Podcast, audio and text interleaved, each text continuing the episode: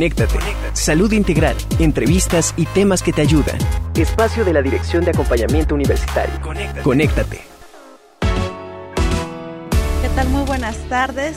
Es tiempo de Conéctate, el espacio de la Dirección de Acompañamiento Universitario. Yo soy Carla Blasquez, les invito a que se queden esta tarde. Vamos a estar platicando sobre el Día de la Tierra que recordamos el pasado 22 de abril y también vamos a estar hablando de la Semana Mundial de la Inmunización que se está recordando del 24 al 30 de abril. Vamos a tener eh, una plática muy interesante con el maestro Diego Ariel Riva, coordinador de gestión ambiental de la Coordinación General de Desarrollo Sustentable de la UAP a propósito del Día de la Tierra. Y también más adelante va a estar la doctora Aida Inés López García, jefa del Servicio de Alergia y Inmunología Clínica del Hospital Universitario de nuestra universidad, platicando con nosotros. Y también va a estar la maestra Anaí Hernández Tapia, responsable del programa de tutoría académica de la Dirección de Acompañamiento Universitario. Les invitamos también a que estén en contacto con la Dirección de Acompañamiento Universitario a través de su página www.dau.boa.mx y también podrán conocer todas nuestras actividades en nuestras redes sociales. Estamos en Facebook como Dirección de Acompañamiento Universitario, en Twitter e Instagram como arroba dau-boa. Y bueno, a propósito de las actividades que realiza la Dirección de Acompañamiento Universitario, pues esta semana tuvimos actividades en nuestra ludoteca que ya está funcionando de manera presencial en el espacio de la mujer de Ciudad Universitaria. Eh, no se confunda, no te confundas estudiante, el espacio de la mujer de la Dirección de Acompañamiento Universitario está atrás de la torre de, de gestión universitaria, ahí nos puedes encontrar. Y a propósito, también esta mañana se realizó la después de dos años, la primera jornada, yo decido hacerme la prueba de VIH, en que consiste la aplicación de 50 pruebas rápidas para estudiantes en la Facultad de Administración. Son 50 pruebas rápidas de detección de VIH y sífilis. Es muy importante que conozcamos nuestro estado si es que tuvimos alguna relación sexual de riesgo, es decir, sin el uso de protección como el condón femenino o masculino. Y bueno, sin más preámbulo también, eh, yo quiero saludar esta tarde a la maestra Anaí Hernández Tapia, quien es responsable del programa de tutoría académica de la Dirección de Acompañamiento Universitario, porque pues empezó un, un periodo, una etapa muy importante en la que deben de participar tanto estudiantes como docentes de nuestra universidad. ¿Qué tal, Ani? Muy buenas tardes. Maestra Carla, muy buenas tardes. Ani, qué gusto saludarte. Oye, Ani, platícanos de esta invitación. Gracias, maestra Carla. Eh, pues les vengo a hacer una atenta y cordial invitación a todo el personal de tutoría, así como a tutorados y tutoradas, para realizar este proceso de evaluación a tutores y seguimiento académico. Eh, te comento, maestra este, Carlita, la evaluación a tutores tiene el objetivo de recabar información del trabajo realizado por los docentes como parte del sistema de tutorías, con la finalidad de verificar el cumplimiento de estas acciones. Este proceso se realiza en autoservicios, les comento en la liga www.autoservicios.wap.mx y estará del 25 de abril al 13 de mayo. Les comento también que el llenado del formato de seguimiento académico es una herramienta que recopila información académica, emocional y física que nos permite generar programas institucionales en beneficio de la comunidad estudiantil. Les comento que estos formatos académicos son cinco diferentes formatos. Los tenemos segmentados en los tres momentos que cursan nuestros estudiantes, que es el ingreso, la permanencia y el egreso. De igual manera, lo podrán realizar en www.autoservicios.wap.mx. Iniciamos el lunes 25 de abril y concluye el próximo 13 de mayo. Ani, ¿hay algún, ¿habrá algún tipo de prórroga? ¿Y por qué es importante que eh, el estudiantado y las y los docentes eh, pues realicen? Porque tenemos específicamente docentes, tutoras y tutores. ¿Por qué es importante que realicen, que participen en, esta, en, en este proceso? Así es. Les comento que, bueno, no hay prórroga, son únicas fechas Eh, les comento que, bueno, se está llevando este proceso, esta importante actividad que, bueno, beneficia y refuerza los programas que tenemos en la Dirección de Acompañamiento Universitario. Asimismo, en el proceso de evaluación a tutores, una vez que recabamos esta información por parte de los docentes, eh, de igual manera verificamos que se estén cumpliendo estas acciones. Por eso es tan importante que tanto personal de tutorías y, y la comunidad estudiantil participen en esta importante labor y en este proceso. Y como les comento, son únicas fechas y no habrá prórroga. ¿Ani, algo más que quieras agregar? Eso sería, bueno, nuevamente les invito a los tutores, tutoras, a tutorados que, bueno, realicen esta importante actividad. Es en autoservicios y, eh, bueno, se inició el 25 de abril y concluimos el 13 de mayo. Gracias, maestra. Gracias, Anaí Hernández Tapia, responsable del programa de tutoría académica de la Dirección de Acompañamiento Universitario. Y como les habíamos mencionado, el pasado 22 de abril recordamos, conmemoramos el Día Mundial de la Tierra. Y el mensaje para este 2022 es hacer las paces con la Madre Tierra. Y esto implica que, bueno, que la humanidad tenemos que reflexionar en en evaluar o cómo hemos hecho o cómo hemos cuidado nuestro planeta, que es nuestro único hogar. Eh, tenemos también que hacer la reflexión de los ecosistemas que están dañados, pues debido a la, a la causa de la mano del hombre, de la mujer, y pues y también depende de nosotras y de nosotros su restauración para combatir el cambio climático, la extinción de las especies animales y también pues debemos de poner también al cuidado de nuestra salud. Para hablarnos un poquito más del cuidado del medio ambiente, saludo esta tarde al maestro Diego Ariel Riva, coordinador de gestión ambiental de la Coordinación General de Desarrollo Sustentable de la UAP. ¿Qué tal, maestro? Muy buenas tardes, un honor. Buenas tardes, muchas gracias por la invitación y la posibilidad de participar en su programa. Doctor, muchísimas gracias. Oiga, doctor, eh, platíquenos, este, ¿por qué poner ahorita muchísimo más atención al cuidado de nuestro planeta? Eh, bueno, sabemos que hay situaciones bastante complejas que estamos enfrentando y que tienen que ver, ¿no? Como usted comentaba eh, muy bien al inicio, la sobrepoblación, la contaminación, la conservación, la biodiversidad, el calentamiento global y otras preocupaciones ambientales eh, que debemos atender para proteger eh, nuestra tierra. Em, finalmente, sabemos también que para enfrentar estos grandes desafíos que tenemos como sociedad, debemos intensificar fundamentalmente la lucha y el accionar frente al básicamente al cambio climático. Tres aspectos que creo que son fundamentales. Cambio climático, pérdida de biodiversidad y contaminación y todo lo que conlleva finalmente esta, estos, estos tres grandes temas que tenemos. ¿Cómo? Eh, Perdón, adelante, doctor, le escucho, le escucho. No, no, quería plantear que, bueno, que si bien esto es una preocupación que tenemos como sociedad, el tema de la, las universidades tienen una obligación mayor finalmente, porque nosotros como instituciones y fundamentalmente como institución pública, somos generadoras de conocimiento y de profesionistas y tenemos que enfocar fundamentalmente nuestros esfuerzos como institución en generar universitarios con un pensamiento básicamente sustentable donde se refleje un balance entre lo ambiental, la responsabilidad social y la viabilidad económica. Claro, todas las universidades tienen una responsabilidad social y sabemos que la UAP pues nunca se ha deslindado de esta responsabilidad social y que también el cuidado del, del ambiente es una de sus prioridades dentro de estas actividades. ¿Cuáles son los proyectos o cuáles son las actividades o cómo se ha, eh, pues cómo ha, cómo se activa nuestra universidad para cuidar el ambiente? Eh, sí, fundamentalmente lo que hemos desarrollado son acciones que permitan revertir el impacto que nuestras actividades producen al medio ambiente y poder reducir fundamentalmente la dependencia a recursos no renovables. Esa es básicamente como nuestra política base para poder trabajar diferentes programas y proyectos dentro de la institución.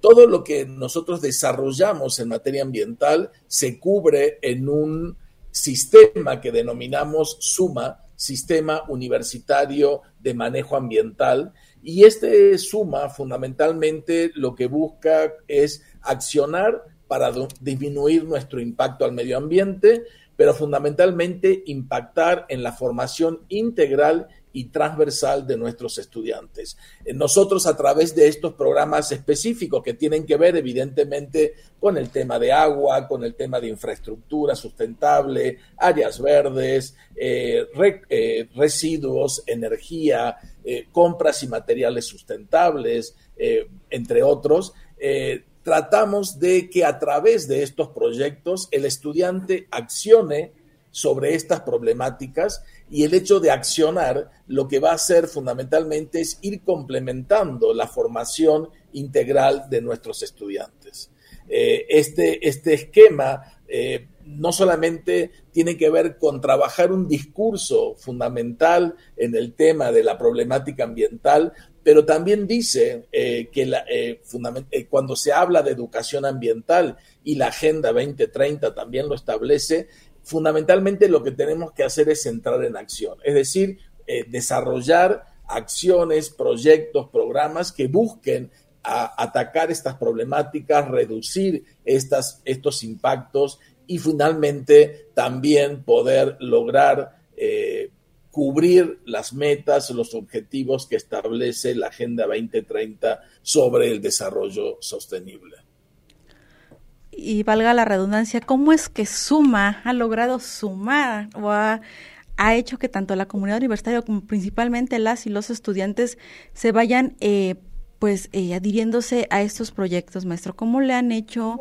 Y ellos, ¿cómo, ¿cómo ha sido su participación activa? Porque bien dice, una cosa es la reflexión, una cosa es lo que sentimos, lo que pensamos, pero aquí ya es un tema de que hay que actuar porque pues el planeta nos lo estamos acabando. Efectivamente. Eh, bueno, eh, sabemos, bueno, conocemos nuestra universidad y su estructura es bastante compleja. Somos una población de más de 110 mil habitantes eh, que conforman nuestra comunidad universitaria, pero tenemos el, área del ciudad universitaria con la mitad casi de esa población y el resto distribuido en otros campus, en zona centro, área de la salud, complejo cultural, eh, preparatorias urbanas, pero también presencia en más de 22 municipios del estado a través de nuestros cinco complejos regionales. Entonces, cuando uno quiere iniciar una acción y, y fundamentalmente poder llevar adelante este suma, lo que hicimos inicialmente fue conformar una red que nosotros la definimos como una red de responsables ambientales y líderes ambientales estudiantiles. Es decir, esta red está conformada por un representante eh, de cada una de estas unidades académicas y administrativas de la institución y con ellos iniciamos los trabajos en principio de determinación o definición de programas y proyectos prioritarios, la capacitación, el desarrollo de proyectos de coeficiencia y, de esta manera, eh, a través de estos responsables ambientales, logramos bajar y permear las diferentes políticas y proyectos que tiene nuestra institución. Uno de los proyectos que tenemos eh, con mayor tiempo trabajando es el de manejo integral de residuos universitarios. Es decir, ese fue uno de los proyectos más sentidos y solicitados ya en el año 2014 que consideraban que debíamos abordar como institución. Fundamentalmente este programa lo que hace es trabajar un proceso correcto desde la generación del residuo, desde el acopio, la separación, acopio, transporte y fundamentalmente asegurar que la disposición final de estos residuos sean de manera correcta y apegada a normatividad. Nosotros eh, inicialmente hablábamos de las tres R, pero ya eso se va ampliando y hoy en día estamos eh, alcanzando las cinco o siete Rs, pero tienen que ver con reciclar, reducir, reutilizar, recuperar y reflexionar en estos temas de materia ambiental. Todo eso lo estamos haciendo a través de una estructura, eh, tanto de infraestructura, de capacitación y de prestación de servicios, que nos han permitido como institución, en principio, poder determinar eh, centros de acopio, centros de acopio urbanos y regionales, estos 37 centros de acopio que hemos conformado ocupando diferentes espacios de, de nuestras unidades académicas y administrativas, nos han permitido poder eh, recuperar más de 1.300 toneladas de residuos de valor o residuos separados, casi 100 toneladas de materiales reutilizables o de valor como PED, aluminio, plástico, metal, fundamentalmente papel y cartón, que es de los porcentajes mayores que se generan en nuestra institución, y eso eh, también eh, eh, poder hacer separación de material orgánico, material de poda y jardinería y aceite vegetal quemado. Con estos materiales, como les decía, poder asegurar que finalmente esta disposición se haga de una manera correcta y ah, dentro de los términos de la normatividad, pero también, por ejemplo, con el, con el tema de los residuos orgánicos, poda y jardinería, elaboramos material em, eh, material de abono orgánico que posteriormente se utilizan en las áreas verdes, para nuestros programas de reforestación, para nuestros programas de mejora de áreas verdes, restauración de suelo y demás. En el caso del aceite vegetal quemado, se le entrega al ICUAP, el Instituto de Ciencias, y ellos elaboran biodiesel a través de un proyecto de investigación que están desarrollando ahí. Eh, también trabajamos evidentemente el tema del material electrónico, ¿no? Sabemos que nosotros, bueno, en, en, épocas normales de la institución estábamos recibiendo alrededor de 300 kilos al mes de material electrónico, de residuos electrónicos. Este programa lo estamos trabajando con una agrupación estudiantil que se llama Universitarios por el Cuidado del Planeta y ellos como agrupación de estudiantes de nuestra institución venían trabajando fuertemente en la recuperación y reutilización de todo este material electrónico para sus laboratorios, talleres, trabajos prácticos y entonces decidimos sumarnos a este proyecto y todo lo que tiene que ver con el material electrónico lo estamos trabajando a través de esta agrupación con quienes compartimos espacio en nuestro centro de acopio en Ciudad Universitaria, que está detrás de unidades seminarios. Pero también hay un dato muy importante en el tema de residuos. Todo aquel material que no estamos separando en la institución, eh, lo, trabajamos a través de un proyecto o un programa de aprovechamiento energético. Es decir, todos nuestros residuos se transforman en combustible. Y de esta manera, nosotros desde el año pasado ya nos estamos certificando como universidad cero disposición de residuos a relleno sanitario. Y eso es un tema muy importante porque sabemos que en el caso de Puebla, el 30% de nuestros gases de efecto invernadero eh, provienen fundamentalmente de los rellenos sanitarios, que corresponden al gas metano. Entonces, evidentemente, eso también es un aporte importante y un ejemplo que hacemos como institución al no disponer estos materiales al relleno sanitario.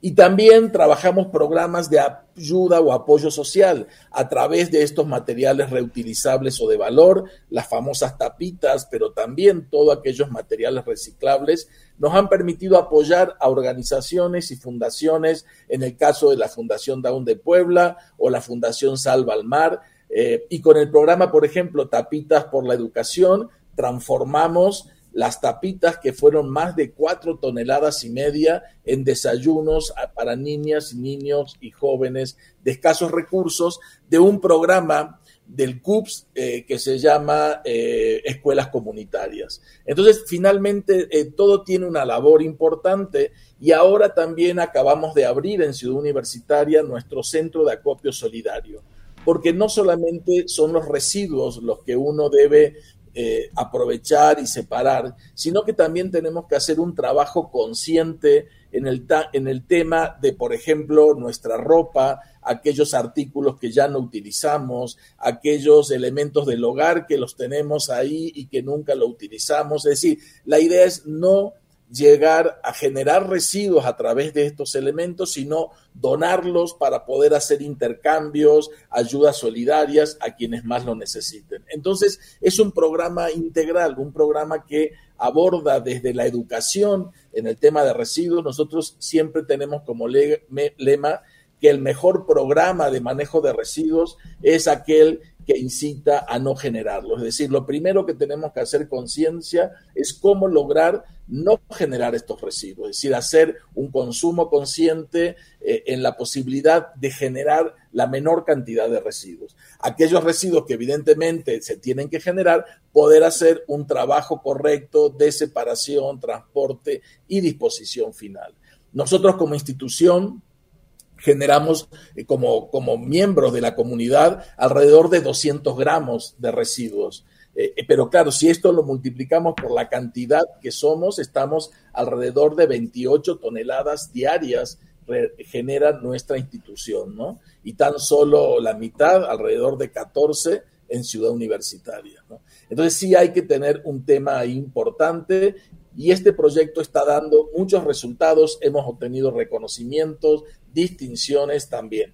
Y eso se suma a otros proyectos como proyectos de ecoeficiencia en agua, en energía, los programas de Adopta un Árbol, eh, los programas de reforestación. Hemos creado eh, al, a principio de 2020 un vivero universitario donde estamos trabajando con docentes fundamentalmente y alumnos de servicio social y prácticas eh, para poder de, fundamentalmente de la, de la Facultad de Ciencias Biológicas, ¿no? Y ahí se desarrollan actividades en este vivero de producción, manejo y cuidado de organismos vegetales para las reforestaciones de áreas verdes de Ciudad Universitaria. Es decir, es nuestro propio espacio de producción de plantas para poder trabajar los programas de reforestación y recuperación de áreas verdes. Entonces, digo, son temas interesantes, se involucra mucho la comunidad en el desarrollo porque lo, por lo mismo que planteábamos, es fundamental que la comunidad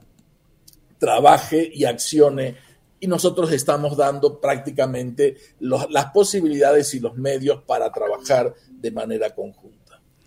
Maestro, en caso de que, por ejemplo, eh, no tengamos este nombramiento de responsables ambientales que dice que hay uno por cada unidad académica y por cada eh, unidad administrativa, ¿cómo podríamos eh, sumarnos a estas, a todas esas acciones, este maestro? Porque es muy importante lo que está realizando la universidad. Así es. El nombramiento en realidad se hace de una forma oficial, inicialmente a través del director de cada una de estas unidades académicas y administrativas, pero e, efectivamente hay muchos docentes y comunidades, estudiantes que se suman a estas actividades eh, más allá de, no tener tal vez este nombramiento, pero trabajan coordinados en conjunto y se van sumando en los diferentes proyectos. Nosotros eh, siempre que abrimos convocatorias y hacemos este tipo de trabajo es totalmente abierta y libre. Entonces, a través de fundamentalmente del Facebook, de las redes sociales, hacemos nosotros la información de estos programas. Pero bueno, algunos tienen que ver con estas acciones que estamos desarrollando como comunidad pero también hay otros temas que van alineados a la gestión ambiental apegada a normatividad y estamos ahora trabajando y alineándonos bajo la ISO 14001-2015 que establece los lineamientos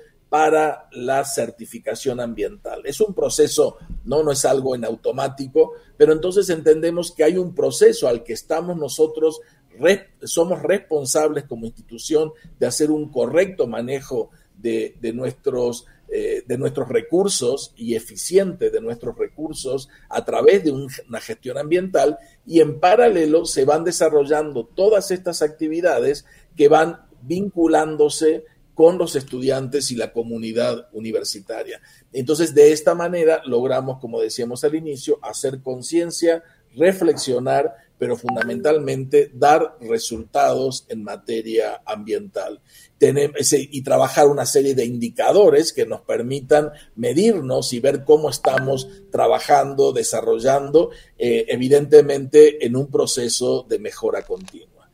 Con todo esto, bueno, y muchas otras acciones o programas, porque realmente es bastante amplio el, el SUMA como trabajo, porque lo venimos desarrollando ya casi por más de siete años en la institución, pero bueno, hemos logrado impactar en 12 objetivos de los 17 que establece la, Agenda de Desarrollo Sostenible y hemos estado eh, alcanzando 31 metas de las 169 establecidas en esta, en esta Agenda 2030.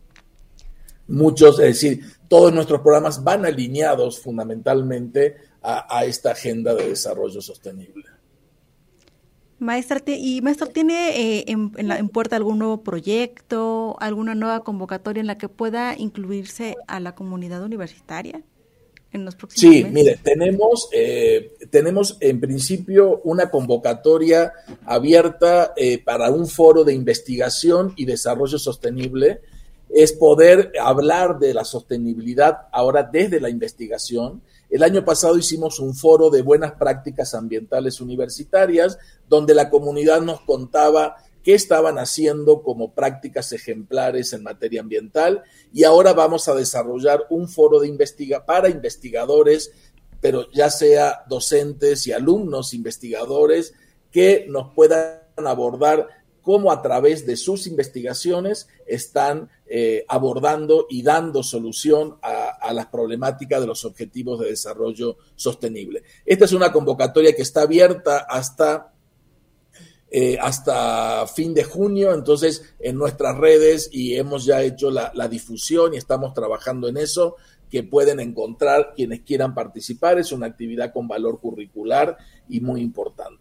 También ahora el día 17 de mayo, de, mayo, efectivamente, es el día del reciclado, del reciclaje. Entonces estamos organizando un reciclatón en el complejo cultural universitario, donde vamos a estar todo un día trabajando en la recepción de materiales, pero también desarrollando talleres, desarrollando actividades que permitan, eh, bueno, poder hacer una, una colecta importante para, y esto abierto fundamentalmente a toda la comunidad universitaria. Está abierto como posibilidad, a, perdón, a la comunidad, pero también a la sociedad, ¿no?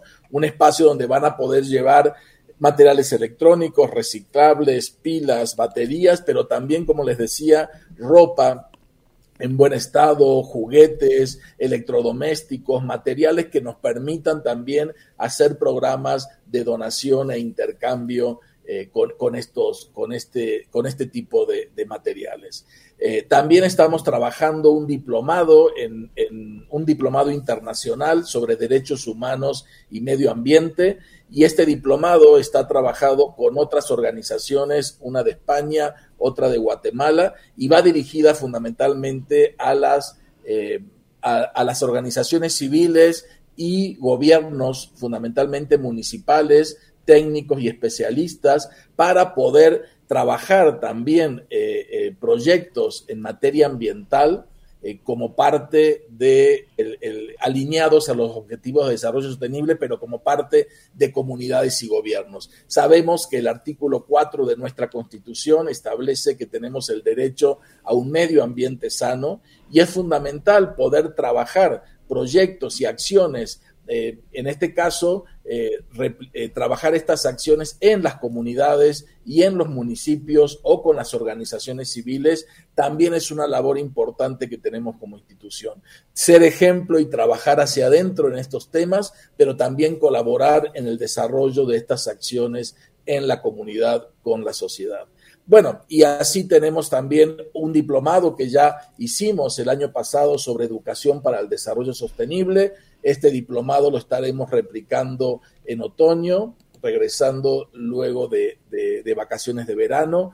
También desarrollamos eh, eh, eh, unas convocatorias para el desarrollo de proyectos de emprendimiento social sostenible donde los estudiantes presentan sus iniciativas y sus proyectos en materia eh, de desarrollo sostenible como una forma también de entender que la innovación es un valor fundamental que tenemos que trabajar y desarrollar porque está en la innovación mucho de las posibilidades de solucionar las problemáticas ambientales que tenemos hoy en día. Entonces, bueno, es, es una, eh, un trabajo constante con acciones permanentes y, que se van a estar publicando y difundiendo eh, y seguramente tendremos oportunidad de poder comentarlos en otros programas. Claro que sí, maestro. El espacio de Conéctate le abre las puertas para difundir estas actividades y le agradezco muchísimo, maestro Diego Ariel Riva, coordinador de gestión ambiental de la Coordinación General de Desarrollo Sustentable de la UAP, que nos haya compartido todas estas actividades y esta invitación a toda la comunidad universitaria a sumarnos al cuidado de nuestro medio ambiente. Muchísimas gracias, maestro. Conéctate con la salud. Conéctate con la salud. Muchísimas gracias por seguir en Conéctate para dar pie al segundo tema de esta tarde. Saludo a la doctora Aida Inés López García. Ella es jefa del Servicio de Alergia e Inmunología Clínica del Hospital Universitario de Puebla. Y es que el del 24 al 30 de abril celebramos la Semana Mundial de la Inmunización. El lema propuesto por la Organización Mundial de la Salud es En busca de una larga vida bien vivida y traduce la esencia de lo que las vacunas han logrado aportar a la sociedad calidad de vida desde el nacimiento hasta nuestro, al final de nuestros días y muchísimo más en este contexto que estamos viviendo. La Organización Panamericana de la Salud, junto con los países y territorios de la región de América, celebrarán la 20 semana de vacunación en las Américas y la decimoprimera semana mundial de inmunización con el llamado a la acción Estás protegido, ponte todas tus vacunas. ¿Qué tal, doctora? Muy buenas tardes. ¿Cómo está? Muy bien, gracias. Eh, muchas gracias por invitarme a este programa Conéctate. Agradezco a todo el personal de la Dirección de Acompañamiento Universitario la invitación, en especial a ti, maestra Carla, Carla María, a, Luz María Vergara de la Coordinación Administrativa y desde luego a Carla Herrera, que está en la producción del programa Conéctate, y a todas las personas que nos están escuchando el día de hoy. Este tema de salud es muy importante para todos. En efecto, la Semana Mundial de Inmunización fue proclamada por la Organización Mundial de la Salud. Esto se llevó a cabo desde el año 2012 en el marco de la 65 Asamblea Mundial de la Salud que se llevó a cabo en Ginebra. Eh, se reconoció en ese momento la importancia que tiene la inmunización a nivel mundial así como los logros que se han tenido en la, erradicación de enfermedades como la viruela, dentro de otras.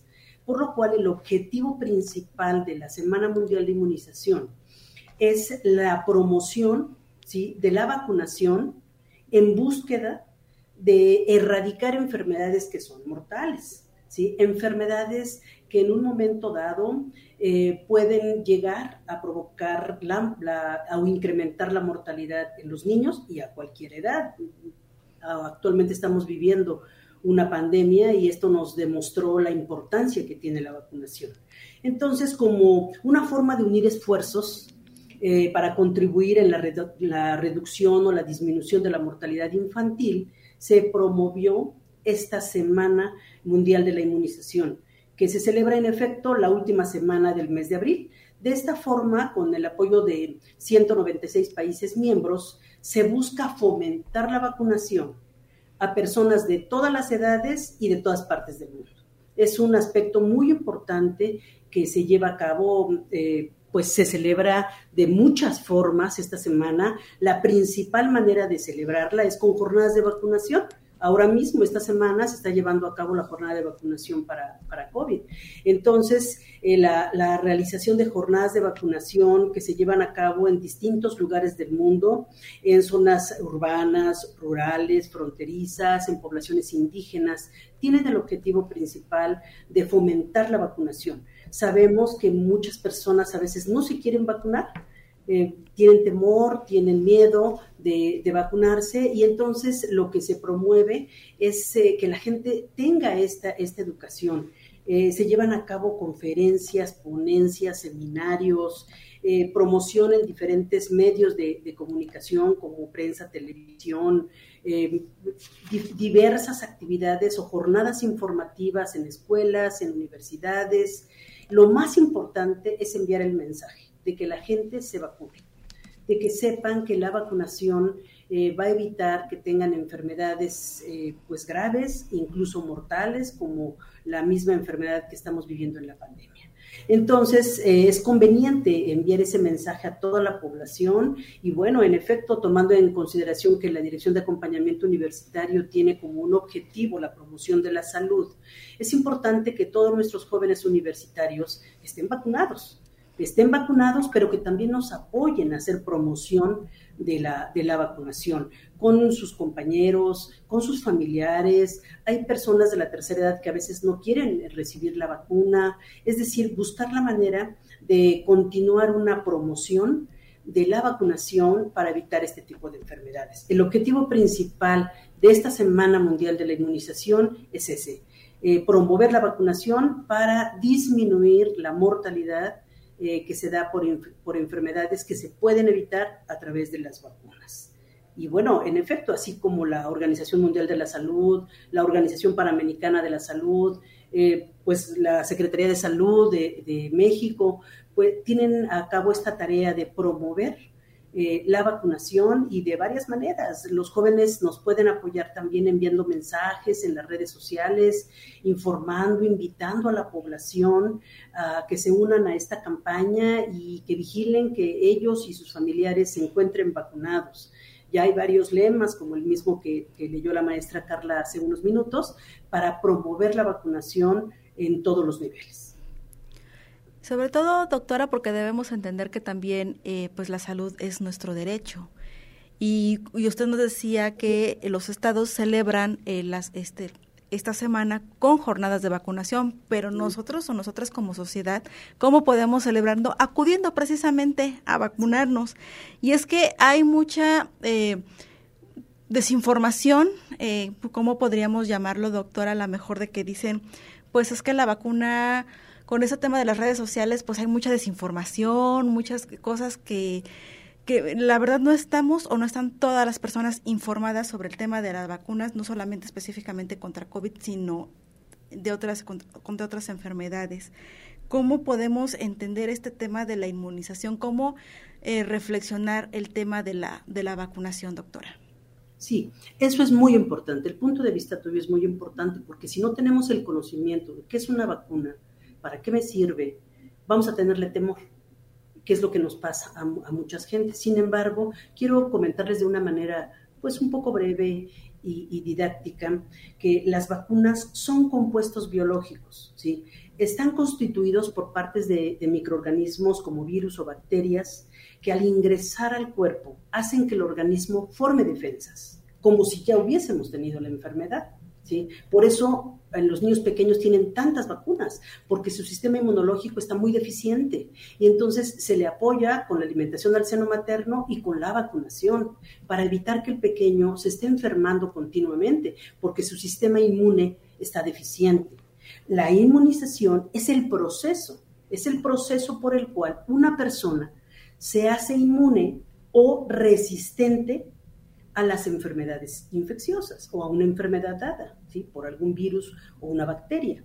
Entonces, voy a comentarles de una forma breve qué es el sistema inmune. ¿sí? El sistema inmune es una organización de células que tienen funciones especializadas en el organismo con la finalidad de defendernos. la finalidad del sistema inmune es ayudarnos a evitar infecciones. ¿De qué manera lo hace? El sistema inmune se divide en dos partes, el sistema inmune innato y el sistema inmune adaptativo o, adquirido. Entonces, el sistema inmune innato es el que se activa inmediatamente en el momento de que tenemos una infección, es el que traemos ¿sí? al nacer. Entonces, si nosotros eh, nos enfrentamos a algún, algún germen, algún virus, alguna bacteria, el sistema inmune innato de inmediato se activa y nos defiende. ¿sí? No requiere memoria, no requiere aprendizaje, si genéticamente lo traemos. Y el sistema inmune adaptativo, también llamada inmunidad específica, ya requiere memoria. Es cuando nos aplicamos una vacuna y entonces se prepara el sistema inmune para defendernos de ese virus. Pero hay una situación, el sistema inmune adaptativo específico tiene memoria, de tal manera que cada vez es más eficiente cuando se enfrenta al mismo virus. Si hoy me enfrento, digamos, al virus de la influenza, y, bueno, yo ya tengo mi vacuna, voy a hacerme resistente, no voy a enfermarme de esa enfermedad. Pero cuando vuelva a enfrentarme al virus de la influenza, mi sistema inmune específico, mi inmunidad específica o adaptativa va a ser más eficiente, más rápidamente me va a defender, ¿sí? Va a ser más eficaz que la primera vez que me protegió. Entonces, ese es nuestro sistema inmune, lo traemos todos. La inmunidad innata no, se activa inmediatamente ante cualquier exposición que tenemos con un germen. Y la inmunidad adaptativa o específica ya forma memoria, es muy especializada. Es una belleza nuestro organismo, nuestro sistema inmune, porque es nuestro sistema de defensas. Pero, ¿qué sucede cuando nos vacunamos? Cuando nosotros recibimos una vacuna, no específicamente la de COVID, cualquiera de ellas que les ponemos incluso a los pequeños, eh, el organismo reconoce a ese virus, a esa bacteria, y ya se queda la memoria. Cuando el pequeño o la persona se expone nuevamente a ese virus, ya no le afecta, porque ya se guardó en la memoria, es como si ya lo conociera. De tal manera que no debemos tener temor al aplicarnos las vacunas. Son biológicos ya muy bien hechos, muy bien realizados a nivel industrial, que ya no nos hace, a veces sí nos dan reacción secundaria, pero no es nada grave. Finalmente, lo más importante es estar protegido. Eh, las vacunas eh, pueden darnos inmunidad, protección al organismo contra algunas infecciones. Y hay un término que no quisiera olvidar que se llama inmunidad entrenada. Esta inmunidad entrenada, eh, se han hecho ya varios estudios eh, respecto a algunas vacunas que recibimos que hacen que el sistema inmune que les comenté hace un momento, que es inmediato y que no guarda memoria, ya nos está defendiendo. Por ejemplo, cuando nació, empezó la pandemia de COVID, eh, se sabía que al aplicar la vacuna de la, de la BCG, la de tuberculosis, se entrenaba el sistema inmune innato, ese que no guarda memoria, se entrenaba para que nos protegiera del, virus del SARS-CoV-2. Entonces, cada día se, están sabiendo más cosas, más investigaciones respecto a cómo estimular a nuestro sistema inmune para que nos defienda continuamente, de tal manera que todas las vacunas son buenas, son convenientes y no debemos tener temor para aplicárnoslas.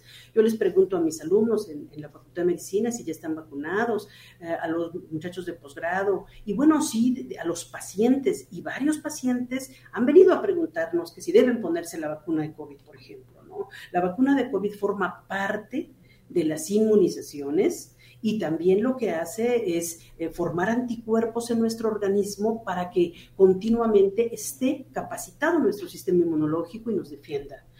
Claro, es una enfermedad nueva, tienen que conocerse nuevas vacunas, ya tenemos varias con diferentes mecanismos de acción, pero que ya están eh, defendiendo al ser humano y pues lo estamos mirando ahora que casi se está cerrando esta pandemia actualmente. Eh, estamos viendo la bondad de la vacunación, igual que la vacuna de la influenza.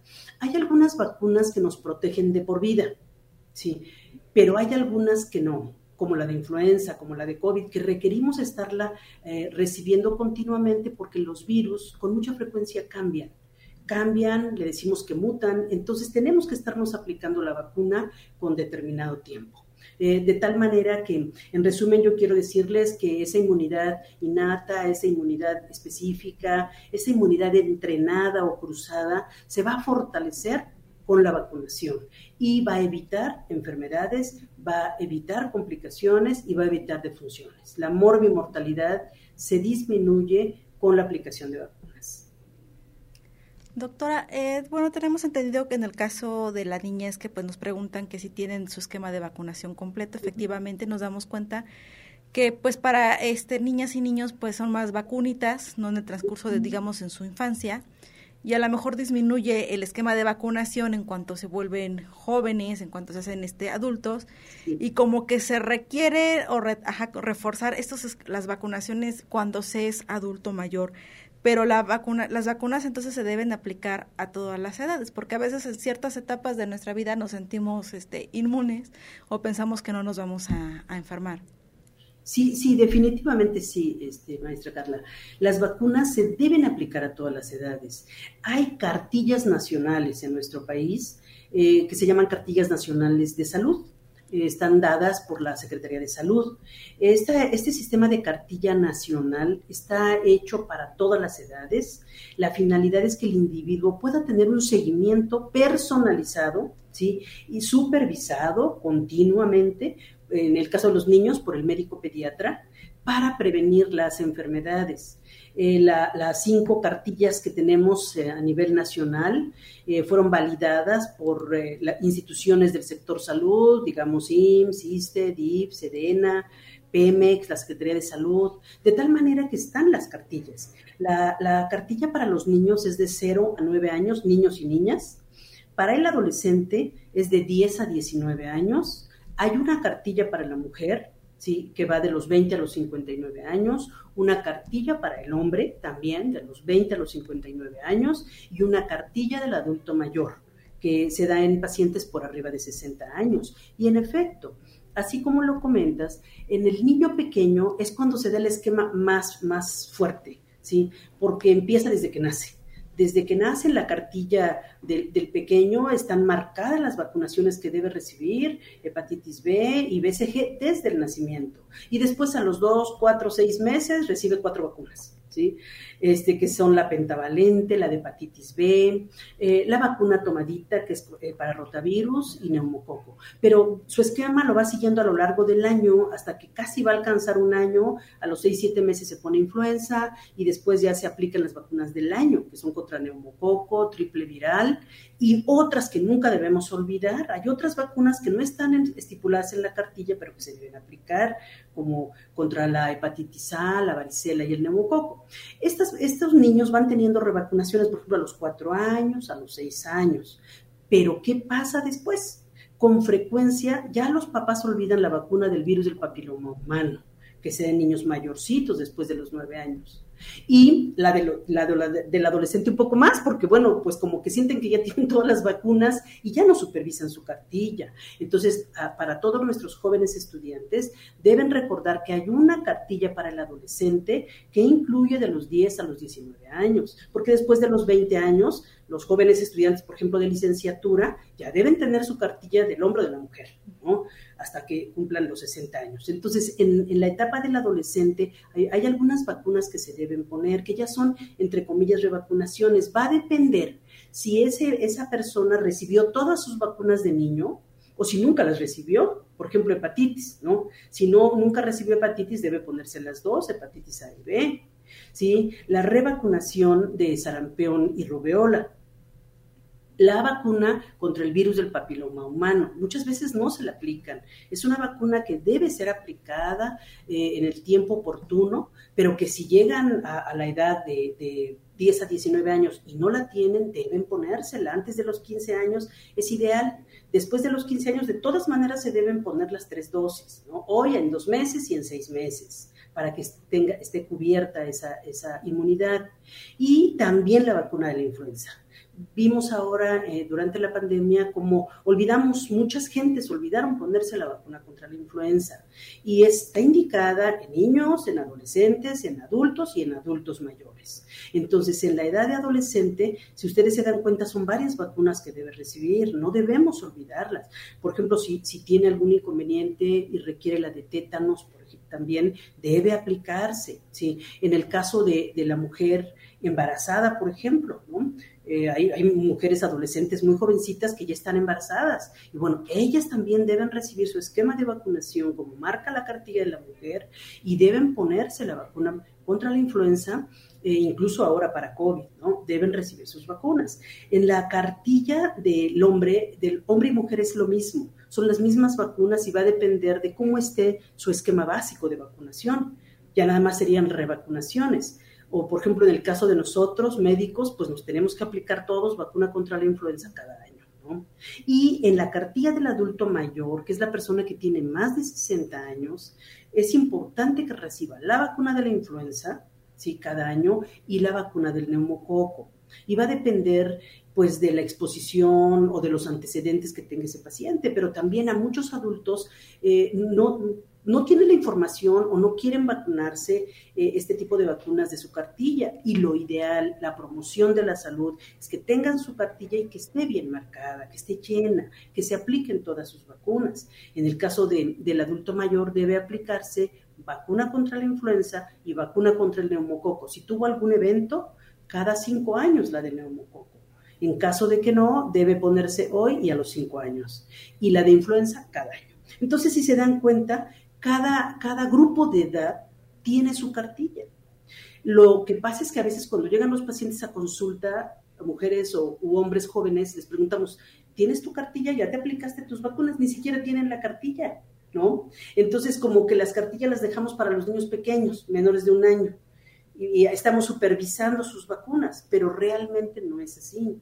Por eso una de las funciones de nosotros como médicos es también la promoción de la salud, que es parte de nosotros a nivel individual, del Hospital Universitario de Puebla, del Servicio de Alergia y Inmunología Clínica, estar promoviendo la vacunación. Es decir, tenemos muchísimos pacientes que nos llegan a preguntar, soy alérgico, doctora, ¿me debo vacunar? Sí, se debe vacunar.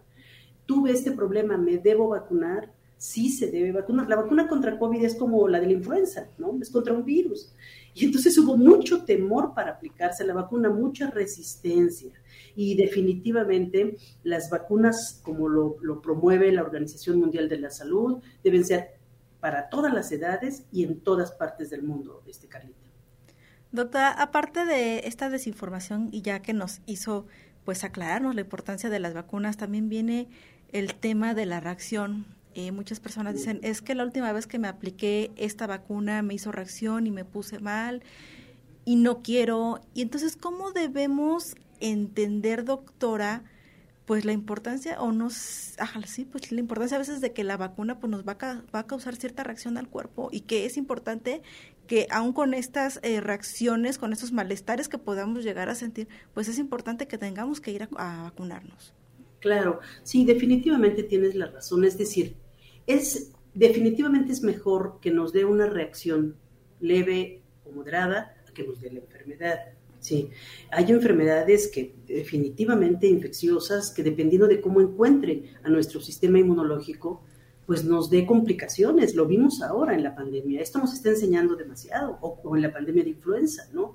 Que empezaban con una reacción leve y después llegaban a terapia intensiva. Y había defunciones por, por influenza y ahora por COVID. ¿Cómo, cómo nos encontró eh, el, al sistema inmunológico el virus?